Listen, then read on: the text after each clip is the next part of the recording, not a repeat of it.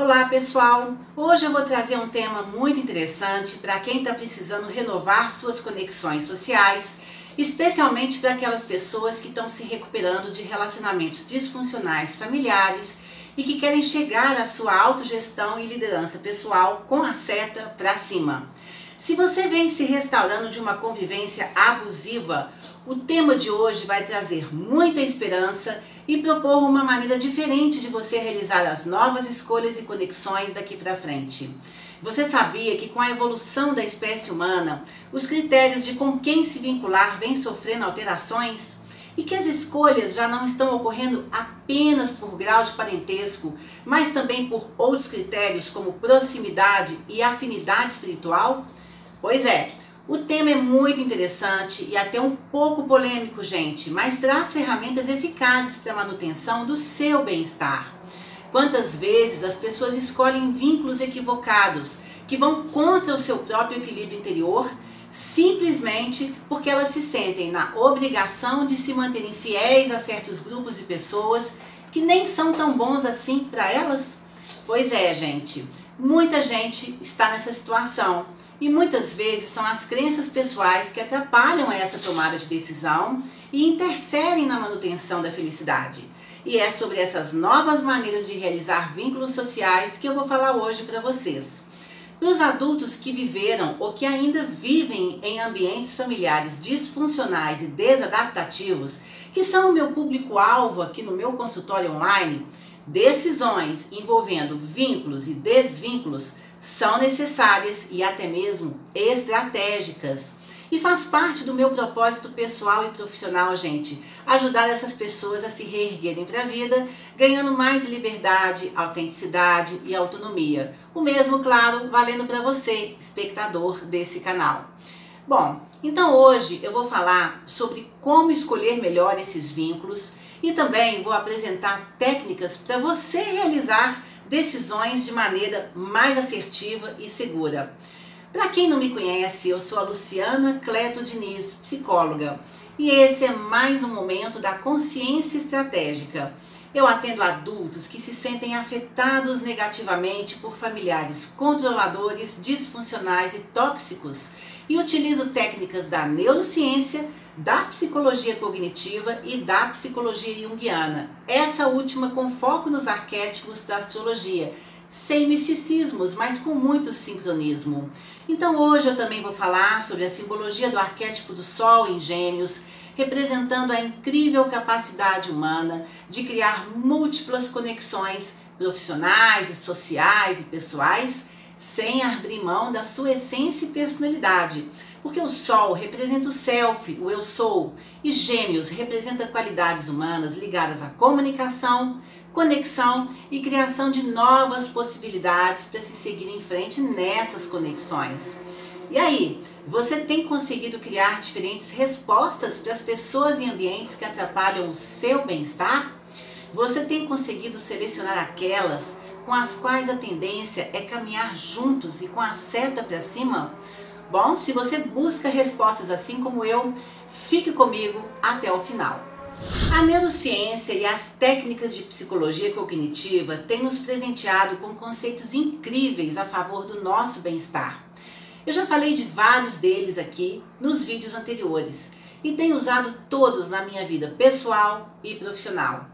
Bom, estudos recentes envolvendo essas abordagens psicológicas reforçam a tese de que somos sociais e de que precisamos não só frequentar, mas estar em grupo por alguns momentos se quisermos viver e sobreviver bem.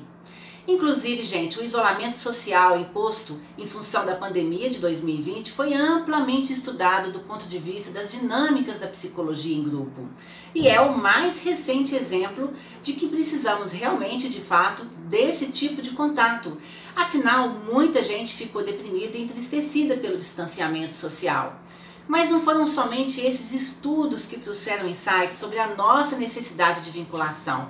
Existem outros a neurociência, por exemplo, levantou dados interessantíssimos sobre os nossos comportamentos atuais em grupo. Um deles, o mais recente, é de que, como raça em evolução, nós estamos numa nova etapa social. Se antes dávamos preferência por conexões familiares e parentais, colocando-as sem questionamento algum em primeiro lugar, hoje nós já conseguimos avaliar se todas essas conexões são de fato relevantes. E já estamos escolhendo nossas conexões também por afinidade, afinidade espiritual e por proximidade, e nem tanto por parentesco. Essa notícia aponta que agora decisões também consideram as afinidades com outros grupos e que na realidade estamos no meio do caminho. Em parte, nós tomamos decisões influenciados pelo parentesco, mas por outro lado, já conseguimos tomar decisões escolhendo grupos e pessoas que de fato sejam mais saudáveis para nós. E essa maneira de escolher é a novidade para a nossa espécie. Bom, mas para os adultos que vêm de famílias disfuncionais, olha, esse tipo de tomada de decisão até já acontece há um bom tempo, sendo inclusive uma das primeiras decisões que eles tomam em processo terapêutico, no set terapêutico. Mas por ser uma decisão permeada por vários valores e crenças sociais arraigados, bom, até bem pouco tempo atrás ela era uma decisão muito permeada por culpa. Mas isso já tem mudado hoje em dia, pessoal. Porque ao perceber que o próprio bem-estar é primordial para a boa convivência em sociedade, as pessoas começam a perceber que colocar o seu bem-estar em primeiro lugar não se trata de ser egoísta, mas sim de ser necessário para colaborar com o todo. Olha, é um novo olhar para velhas questões.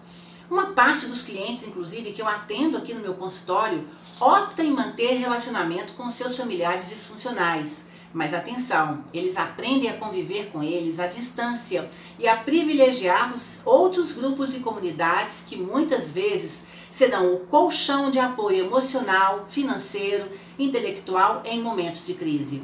Mas também existe uma parte desses clientes que não tem qualquer interesse em manter esses vínculos com esses parentes, gente. E esses sim se tornam afiados em selecionar melhores grupos para si e a criarem vínculos profundos e duradouros com eles.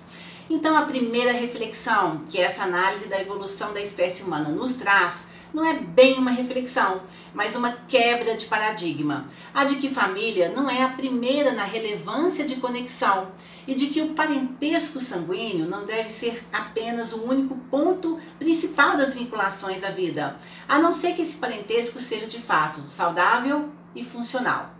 Eu preciso comentar que existe muita gente disposta a se vincular a pessoas que nunca viu na vida. E a gente já percebe isso nas ações solidárias e nos desdobramentos que essas ações trazem na vida de todos.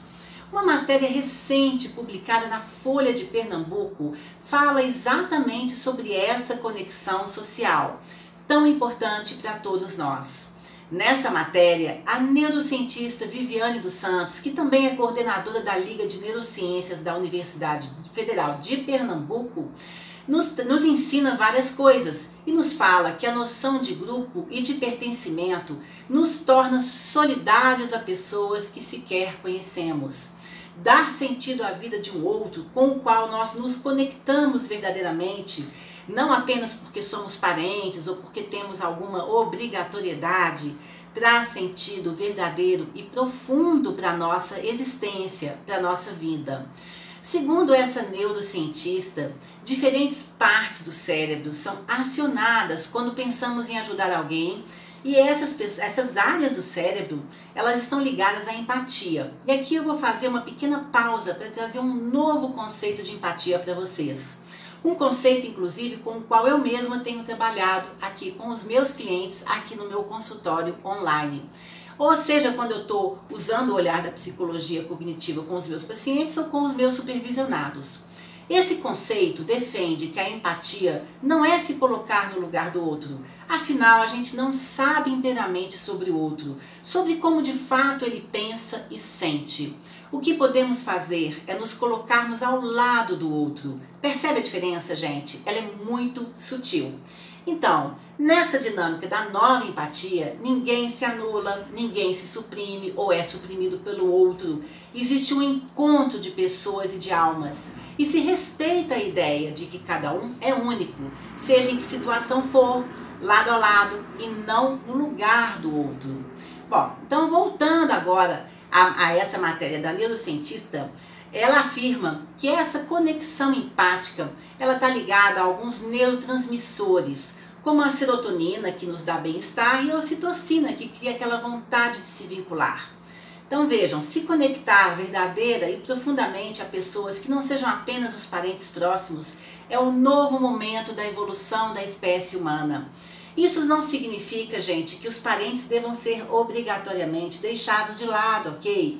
Mas reforça a ideia de que agora nós já podemos escolher com quem ficar mais perto e de quem se afastar. Existe mais liberdade e fluidez nesse processo de ligação com o outro. Bom, para um adulto que conviveu por anos com familiares tóxicos abusivos, por exemplo, esse novo conceito de empatia e de conexão social é extremamente estratégico para se recomeçar a vida, seja no âmbito coletivo ou no âmbito privado, como por exemplo a vida sexoafetiva. Uma técnica da biologia que tem ajudado as pessoas a realizar essa seleção nos dias atuais está numa fórmula que já é antiga, mas que volta a ser objeto de estudo com novos pesos e medidas. Pega um pedaço de papel para você anotar a equação e entender o raciocínio. E se você for psicólogo recém-formado, você também poderá usar essa técnica com seus clientes. Nessa equação, a multiplicação do P vezes o B, ou seja, a multiplicação do parentesco vezes o benefício, tem que trazer um resultado que seja maior do que o custo de realizar esta conexão. Ou seja, o resultado tem que ser mais positivo que o esforço de conexão entre você e o seu parente. Mas se o resultado for negativo ou muito baixo, significa que essa conexão é um peso e não está trazendo benefícios para você. Olha que interessante o custo da conexão precisa ser razoável, porque se essa conexão tiver um custo alto, não vai valer a pena para você. Eu vou repetir a fórmula para vocês fixarem bem essas ideias. O parentesco aliado ao benefício precisa ser maior que o custo de realizar esta conexão. Se o custo dessa conexão for mais alto que esses dois juntos, significa que não está valendo a pena. Então, no seu caderno, você escreve P de parente B de benefício e coloca o símbolo maior, seguido da letra C, que representa o custo da, da cooperação. O que acontece, gente, é que descobriu-se que a proximidade tem um peso forte é, nessa, na mudança dessa fórmula. E muitas vezes temos parentes de alma, aqueles com os quais nos afinamos profundamente numa conexão que não inclui o parentesco sanguíneo, mas a proximidade física cotidiana, por adesão. Nesse caso, a letra P de parente passa a receber uma nova leitura, incluindo não só o parentesco efetivo, mas também a proximidade e o parentesco de alma, aquele por conexão de alma e não somente por proximidade obrigatória, sanguínea, etc. Isso significa que se uma vizinha super amiga e muito presente na sua casa fizer um pedido de ajuda parecido com o do seu tio distante narcisista, por exemplo, a cooperação não será obrigatória de ser dada ao seu parente de sangue distante, mas poderá ocorrer pela proximidade de alma com a sua vizinha amiga. Basta usar a equação que eu passei para vocês, dando um peso maior para a letra P. Nesse exemplo, para o parente distante, numa escala de 1 a 5, o grau de proximidade e afinidade é 1 e para sua vizinha, o grau de proximidade é 5, é máximo. Ela ganha na fórmula, porque traz mais peso a letra P. E isso muda muita coisa, gente, abrindo possibilidades novas para aqueles que foram abusados por seus familiares por grande parte de sua vida. Isso quer dizer que a partir de agora as suas conexões não são mais impositivas. Você pode escolher sobre ela e decidir com quem seguir daqui para frente. A evolução da espécie humana está do nosso lado e bem-estar. Então agora eu quero falar sobre o arquétipo do Sol, as qualidades simbólicas do signo de Gêmeos e ajudar você a utilizar todas essas informações na gestão do seu bem-estar. Bom, você já sabe que aqui nesse canal os signos e os astros são somente simbólicos, nada fazem na sua vida e que é o seu olhar para as suas representações que vai fazer de fato toda a diferença. Bom, gente, o Sol tem muitas representações ligadas ao comportamento humano e hoje eu vou focar em duas delas. Bom, a primeira está ligada a um princípio de autoridade pessoal. Aquela autoridade de ser, de ser quem se é, autoridade de si mesmo, autoridade de ser único e de ter total direito de exercer essa diferenciação. Essa faceta do arquétipo solar nos mostra como preencheremos essa autoridade pessoal, o seu uso e como vamos lidar com a autoridade pessoal de terceiros. O arquétipo do Sol também representa a função humana de identidade, de se autodenominar e também de se identificar com ambientes, pessoas e ações. Lembrando, pessoal, que os arquétipos são representantes das funções humanas e as qualidades desses arquétipos são preenchidas a partir da nossa experiência pessoal. Por isso, gente, que o arquétipo da mãe, por exemplo, pode ser diferente para duas pessoas. Uma pode achar as mães sufocantes, a outra pode achar as mães sempre benevolentes. Percebem? Isso varia de pessoa para pessoa. Por quê? Porque é a experiência pessoal de cada um que vai preencher esse arquétipo e será dentro de cada um de nós que esse arquétipo vai fazer diferença.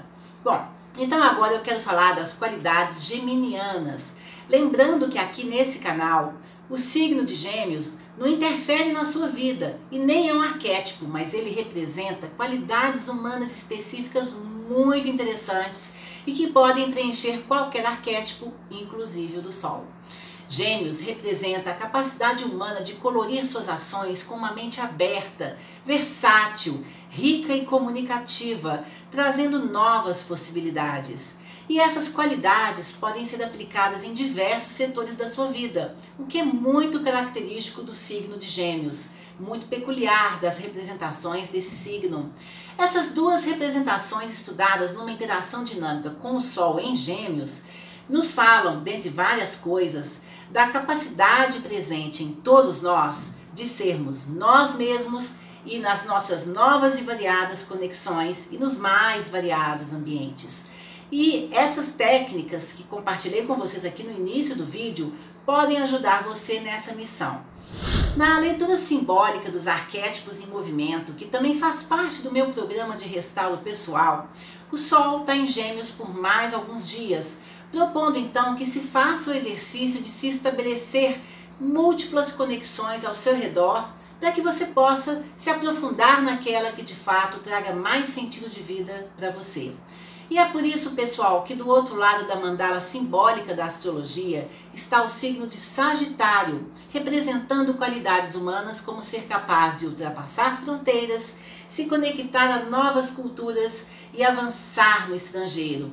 Entendendo, gente, claro que nessa leitura é uma questão simbólica. O estrangeiro não significa ser você realmente atravessar um outro país e para outro país, não é literal, tá? Mas pode ser você olhar à sua volta e se conectar de maneira diferente, se abrir ao novo, ao estrangeiro da sua vida, do seu cotidiano, se conectando a pessoas com as quais sequer você poderia imaginar e criando novas famílias de vida para você. Bom, eu tenho praticado tudo isso aqui na minha vida e também aqui no meu consultório, seja com os meus clientes ou com os colegas recém-formados que buscam supervisão aqui comigo. Bom, o que, que eu posso dizer para vocês? Eu posso afirmar que de fato eu estou bem mais feliz, livre e energizada do que nunca. Então anota aí cinco reflexões inspiradas nessas novas ideias sobre vinculação, sem perder a sua identidade e bem-estar. Primeira, você não é alguma coisa fixa, você está alguma coisa hoje e isso pode ser diferente amanhã. Segundo, cuidar do seu bem-estar não é ser egoísta, é ser sábio. Você recebeu uma vida e cuidar dela tem que estar à frente de tudo. Isso é o que algumas pessoas chamam de egoísmo saudável. Terceiro, ao cuidar muito bem da sua própria vida, você estará numa versão cada vez melhor de si mesmo e, por consequência, vai elevar o todo. Quarto, sempre que você estiver em grupo, coloque uma música para harmonizar esse grupo. Você vai perceber que as pessoas entrarão numa mesma frequência cerebral e as trocas vão ser bem mais interessantes e fluidas como uma família em harmonia. E a quinta, gente, é o pulo do gato. Analise suas relações atuais. Você vai perceber que algumas delas são vivenciadas apenas porque há proximidade. Outras na sintonia, no parentesco espiritual, intelectual e emocional. E algumas, as mais preciosas para a sua vida, são baseadas na proximidade somada com a afinidade espiritual. Para você saber quando você está numa ou noutra, basta você ver se o custo da cooperação é alto ou baixo. Se cooperar tiver um gosto amargo, como engolir grosserias de um parente só porque é parente, você não precisa rever essa ligação. Mas se o gosto das suas conexões for de satisfação, você estará elevando não apenas a si mesmo, mas também a toda a humanidade. Bom, eu sou a Luciana Cleto Diniz e esse foi o momento da consciência estratégica. Por favor, dê o seu like, inscreva-se nesse canal e lembre-se de ativar o sininho para ser notificado sobre o próximo áudio. E se você precisa de atendimento individualizado, ou se você for um psicólogo buscando uma ajuda, uma supervisão para trabalhar com seus clientes, dê um clique no link da descrição e me mande a sua mensagem. E eu termino com uma frase de Machado de Assis muito pertinente para o nosso áudio de hoje e que é a seguinte: Deixe que a convivência faça falar ao coração. Boa, né?